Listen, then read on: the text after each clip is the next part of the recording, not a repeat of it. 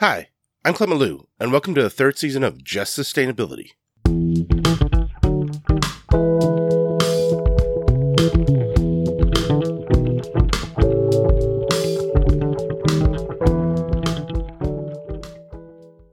Folks often ask me what I enjoy most about creating the Just Sustainability podcast.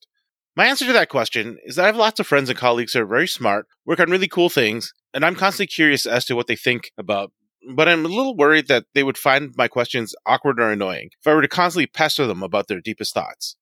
Having a podcast gives me an excuse to ask those questions in a way that isn't awkward or weird.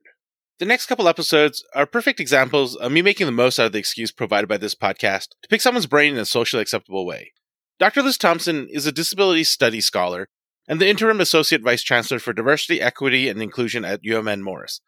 As folks who understand the organizational hierarchies of universities probably realize, that means Liz is my direct supervisor. Normally, one doesn't get to take an hour and a half of one's boss's time to grill them on how they conceptualize disability and how their scholarship about disabilities and how institutions of higher education create spaces for disabled folks has shaped how they think about place. So I'm particularly excited to speak with Liz for the next few episodes. Anyhow, enough stage setting. Here's how Liz describes themselves. Who's Liz Thomson in the words of Liz Thomson?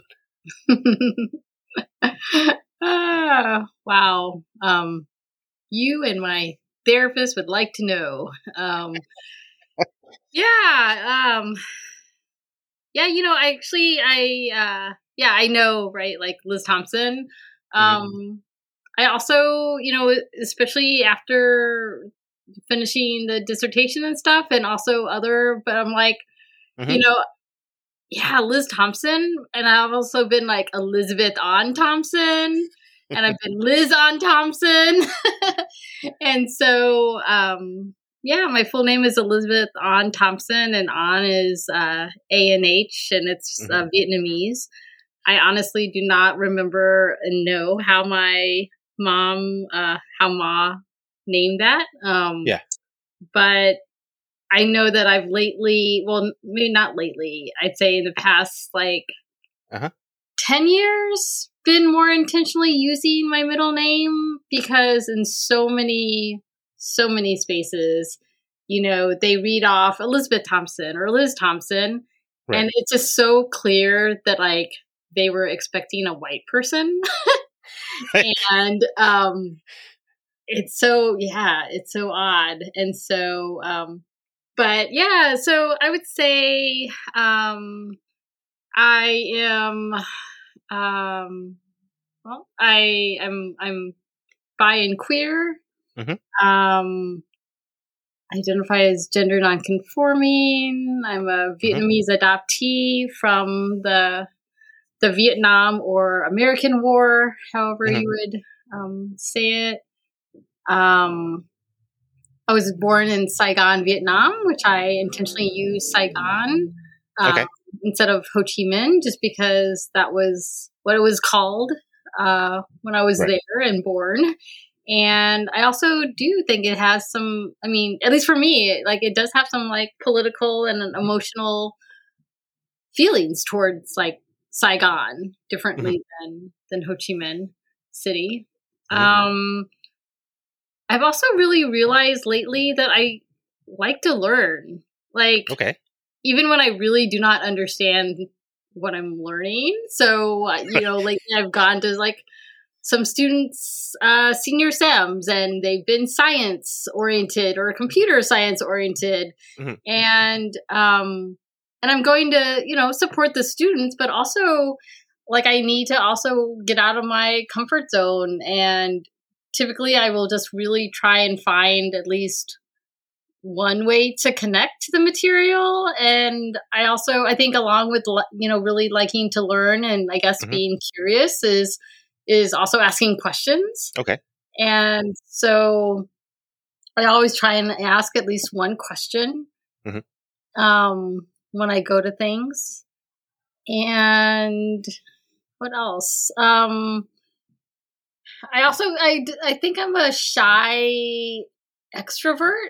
Okay. I do like to, which I've seen. Actually, I've seen the term. I think ambivert or something, okay. kind of like ambidextrous. Yeah.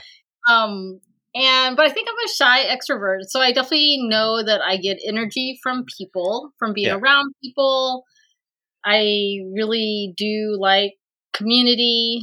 Um, and you know, even if it is virtual, I mean, I know we've all had to adapt, and I definitely have had to adapt, but um, even virtual, you know, obviously it's it's it's not the same, and you know, how could it be? But um, even in a virtual space, mm-hmm. um, I think that that works.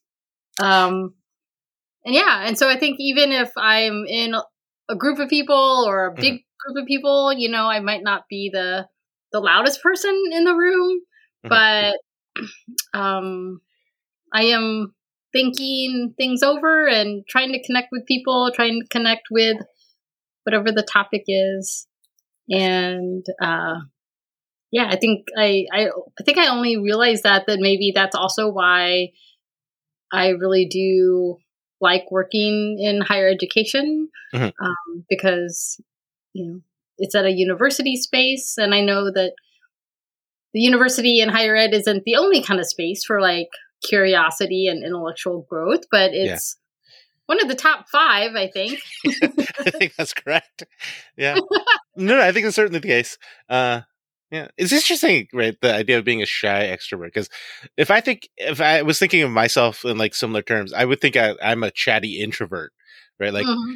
I'm inclined to just sort of like kind of hide in the corner somewhere dark, where like away from folks.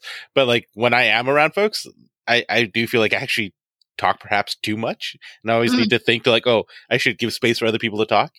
So mm. yeah, it's interesting that uh, we're sort of uh, mirror each other that way. I suppose this, it, it, it works for like our office, right? Mm-hmm. On the day that I recorded with Liz, must have been in a let's get down to business sort of mood. Because as soon as they finished introducing themselves, I immediately launched into asking them about how they would define disabilities for folks who think a lot about equity, but who might not be well versed in disability studies. Here's what they said. I actually think disability is one area that I guess doesn't get spoken about enough uh, in sustainability work that's like kind of equity focused, right? So I think it's increasingly the case that folks who are working on sustainability are recognizing that equity and social justice are important. But I, I mm-hmm. think people certainly recognize that we need to address issues about race, issues of indigeneity, and issues when it comes to like gender and sexuality. But I mm-hmm. feel like people haven't talked about disability as much. And I'm not sure that the folks who listen to this necessarily have a good understanding of disability. So could you say a little bit about like you know how you think about disability and how it might be useful for you know who folks who are concerned about equity but maybe not know a ton about disability how they might better conceptualize it yeah and i i do identify as disabled um, mm-hmm. with apparent and non-apparent disabilities and so um you know and it's been over 20 years and with um, around like mental health, and then only in the past three years with more uh, symptoms from an autoimmune disease mm-hmm. um, that are more physical then. And so, yeah, I think I think you're right. Um, although then when I read articles that are from like the 1990s around yeah. disability and disability being inserted more in the diversity, equity, and inclusion landscape, right. I'm like, this is from 1990. so, you know, so it's so cool. I need, I still need to kind of reach out to some, some folks who have been, you know, writing about this for over 20 years. Right. And, and only now I think there, there is, I think more of a consciousness, you know, collective consciousness, maybe, um, more, but mm-hmm. still not as much, right? Like as, no. as needed. So, um, yeah. So when I think about disability, you know, um, so on the personal side, I think about it as uh, another really equal and and needing attention and affirmation to my other different intersecting identities. And so, um, sure, it might show up in different ways, um, similar but different to, you know, race, ethnicity, gender identity, sexual orientation, mm-hmm. class. Um, and it also, it's, um, yeah, it's, it's, a, it's, a, it's, it's like own thing too. So, mm-hmm. um, you know, I'm really open to to talking about like major depression and OCD and self harm and mm-hmm. and hospitalization. Um, and then now too with more uh, the the physical stuff. Um, but yet, and I don't like I don't think I've ever felt shame or um, around it. Mm-hmm. Um, but it also still, yeah, it still feels different than than other identities, and so, right. um, so thinking about disability, and this is, uh, you know, a little bit definitely a, a, less formal kind of thing, but yeah. Um, so one of the, you know, from the very my very first day of like 401 in disability studies class, okay. Um, we talked about the difference between impairment and disability, which I had no idea about. And so where like impairment is more of like the medical condition where like if someone doesn't have a hand okay. or someone is blind um and that's like kind of like that's the impairment okay and then for some folks and how they distinguish impairment with disability is that very much then connected to one of the models um, which would be the social model okay so one would only be considered disabled if the environment made it so. And right. so that would be so also for like a wheelchair user, um, someone who is a wheelchair user, um, the impairment is whatever, you know, issue or condition with mobility and and their legs. Right. They would be disabled more so if the environment only had stairs. Right. Or the environment um, was always uh, something where you had to be in a more standing position. Right. And so it's like the environment makes you disabled or the people's attitude as well as in the people's attitudes in the environment right. makes someone disabled. And so that was like so eye eye opening on like the very first like freaking day of class. I was like, oh wow, I'm gonna I'm gonna learn a lot. yeah, yeah, yeah you know and so um yeah and so i think the other thing too when i continue for myself and then also be in dialogue to think with others about disability is that also just be even just like i think the etymology of the word like dis and then ability yeah. you know so like dis is typically really negative right, right. like disappointment disagree, right. you know, um, disengaged. It, it's definitely more of that negative, and and then that's also compounded then with um, until recently, like really recently, but still, um, you know, negative media portrayals or kind of that right. inspiration porn, how they say with, um, you know, of uh, media and film and and other characters and so it just really, it just so reminds me and is, is parallel, I think, to what we also used to see with LGBTQIA 2S plus, right? You know, media characters. They're either the villain, right, or the insane person, right, or the tragic person who commits suicide, right. and um, so it's just so one sided, and um, and we just need uh, you know a lot more diversity with with that kind of stuff. So it just kind of like right. compounds in this view of people with disabilities or disabled people. Right. No, yeah, there is that essentialization, I think, of disabled folks, right, as being reducible to right some sort of trope that we, we understand folks rather than recognizing necessarily or often not recognizing disabled people as whole people that with like with mm-hmm. complicated intersectional identities no i think that's right I, I, yeah that's certainly something i've seen yeah listening to liz talk about the distinction between impairment and disability the social model of disability and media representations of disabled folks let me to ask them about how disability has been and should be integrated into the broader equity movement here's that conversation yeah well, so I, I, guess right, given a little bit, given us a little bit to think about when it comes to how disability is defined. I want to ask you a bit about like how then is consideration of disability, you think, better integrated into work about equity, right? So, like for folks who have been maybe thinking about things uh, related to equity, such as race, and or like right, like you know, making space for LGBT folks, uh, right? Like, how does that work? Better integrate consideration of disability. Mm-hmm. Yeah. Um, I would. It's a big question. so. Yeah, no, it is. It's a big question, and um, but you know, so the first thing I think about is just, and I don't, so I don't have these stats, but we just sure. know that, I mean, there um more disabled people, you know, are unemployed or sure. not fully employed or not like wholly satisfactorily like satisfied employed you know right. like they're not doing what they really want to do or also um, due to different logistical policies and things like you know like you can't be on disability and also work x percent of a job. Right. And so um yeah there's just like i think you know, so uh, definitely around employment, which I only learned a little sliver, um, but it just seems like they're really caught.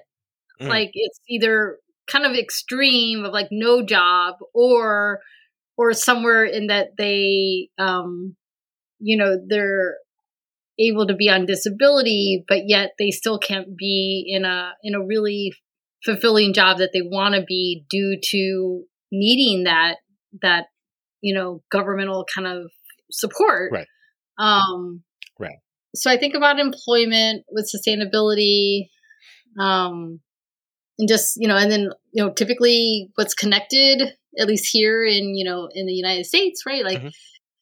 employment then there's uh connected to the health insurance. Right. And which then like yes as much as you know we've talked a little bit then about like kind of social aspects with disability, but also there still is like the very real, tangible thing mm-hmm. with disability on like the health and medical, right? Right, right, right. Um, so even if we had ramps galore, you still most likely need some health and medical right, attention. Right, right yeah. um, so yeah, so when since our health insurance, at least like maybe really good health insurance with opportunities and more resources and things like that, to access is still really intertwined with a full-time working job mm-hmm. then then that's also really problematic mm-hmm. um and then i think the other two with sustain i mean and then connected right i mean it's all connected of right right i you know and then with um also with food and education so like you know um and and also yeah community and and voting. Um, i know mm-hmm. there's there's been in the past few years um, some more efforts around you know similar but different to other underrepresented groups that you know like seeing disabled people as a voting block. Right. Um and um at least many of them not all of them not people with developmental disabilities Mm-hmm. um, mm-hmm.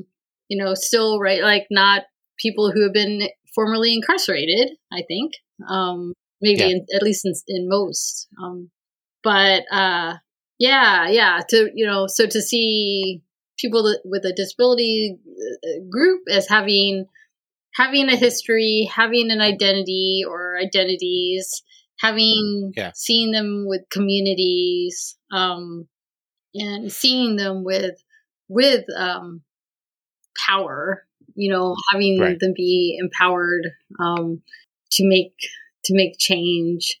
Um, I think is, I mean, I think it's been there, but as other things wax and wane um, with kind of collective consciousness, um, I do think it's gotten a little bit. I think it's a little bit more on people's minds lately. Yeah. Well, I mean, and I think the things you describe actually parallel really well with things that uh, a lot of folks who are working at the intersection of uh, social justice and environment ha- have right, recognized as things that need to be addressed, mm-hmm. particularly in like uh, right right for like race for example right like i think we're talking about like having differential access to employment differential access to like goods and resources uh right or like something that y- you said kind of really resonated with with me because i think a lot about like food access and then mentioning uh disability and how disability might limit that right like it makes really clear that um, when it comes to food access, one of the biggest barriers is distance and like the availability of of transportation, right? Mm-hmm. So like food deserts are food deserts most of the time because the the communities where there are limited there's limited like access to grocery stores folks also have limited access to vehicles right to have their own personal cars to drive places to get food mm-hmm. which right then they there there's that double whammy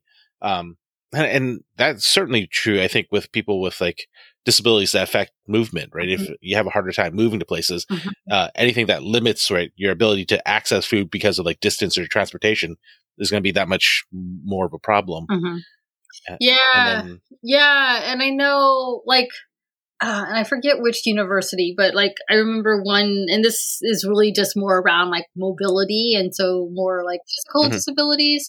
But this one university um, was like on this list of like, you know, the top 10 disability friendly or access friendly um, campuses.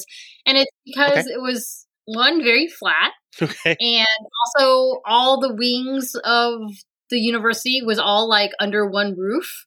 Um, they were all connected. Oh, okay. And um, and I think that that was like the main reason. Yeah. And so, um, which is so valid and so so needed. Um, mm-hmm.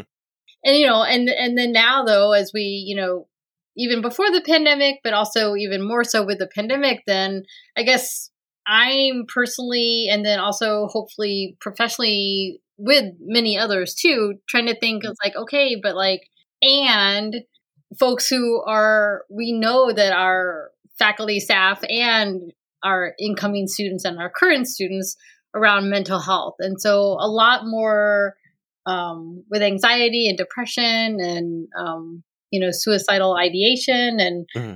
self harm. And so, you know, some, you know, I mean, in some ways it's easier to build a ramp. Right. You know, it's easier to get an elevator, like in it's it, kind of like, right.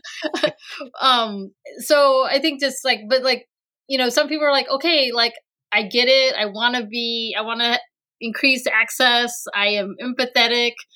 And what do I do? Right. You know, like if I'm a faculty member or I'm a staff member and I'm organizing this program or I'm writing this syllabus, what what does it mean to be more accessible for someone who has major depression and anxiety? Right.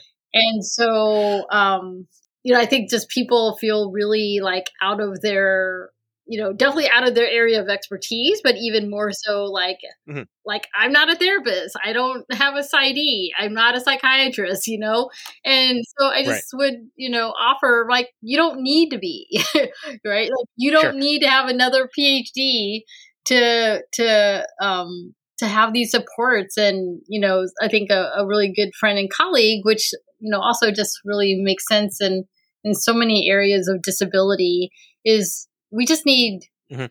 time and space and flexibility. Like we need, right? We need a bigger, as they say, kind of that like vehicle traffic metaphor. Like we need a bigger, you know, like on ramp, right? Like, and that's that all goes into the the idea about universal design and now universal design and instruction um, is that we need um, we need flexibility. We need you know, greater room for quote unquote error or, mm-hmm. you know, we need, um, yeah, just more relaxed. And that also then connects with like that whole like productivity, like high product, like you are only uh, right. a good citizen or a good um, person if you are highly productive. Right.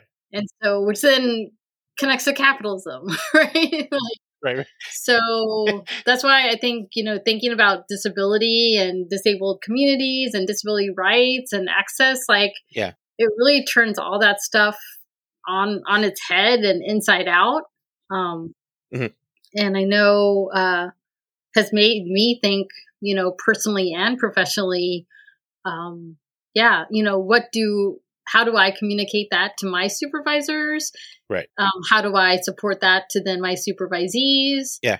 How do I put that into practice with um, with organizing events and programs? Because I definitely, you know, am not at all perfect, um, and so sure, uh, you know, along with everything else, but it's you know, it's necessary. This is a good place to end this episode. To summarize, in this episode, we've learned a little bit about who Liz Thomson is. Liz also told us a bit about how they understand the phenomenon of disability and about how disability and equity should intersect. More specifically, they talked about the disparities related to income, access to employment, access to healthcare, access to food, and access to the political process that is often experienced by disabled folks.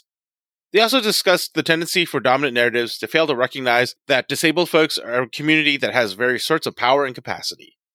In the next episode of Just Sustainability, we'll continue with the second half of the conversation that I had with Liz Thomson.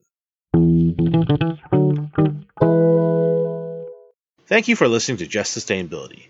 If you've enjoyed what you heard, please support this podcast by subscribing and leaving a review.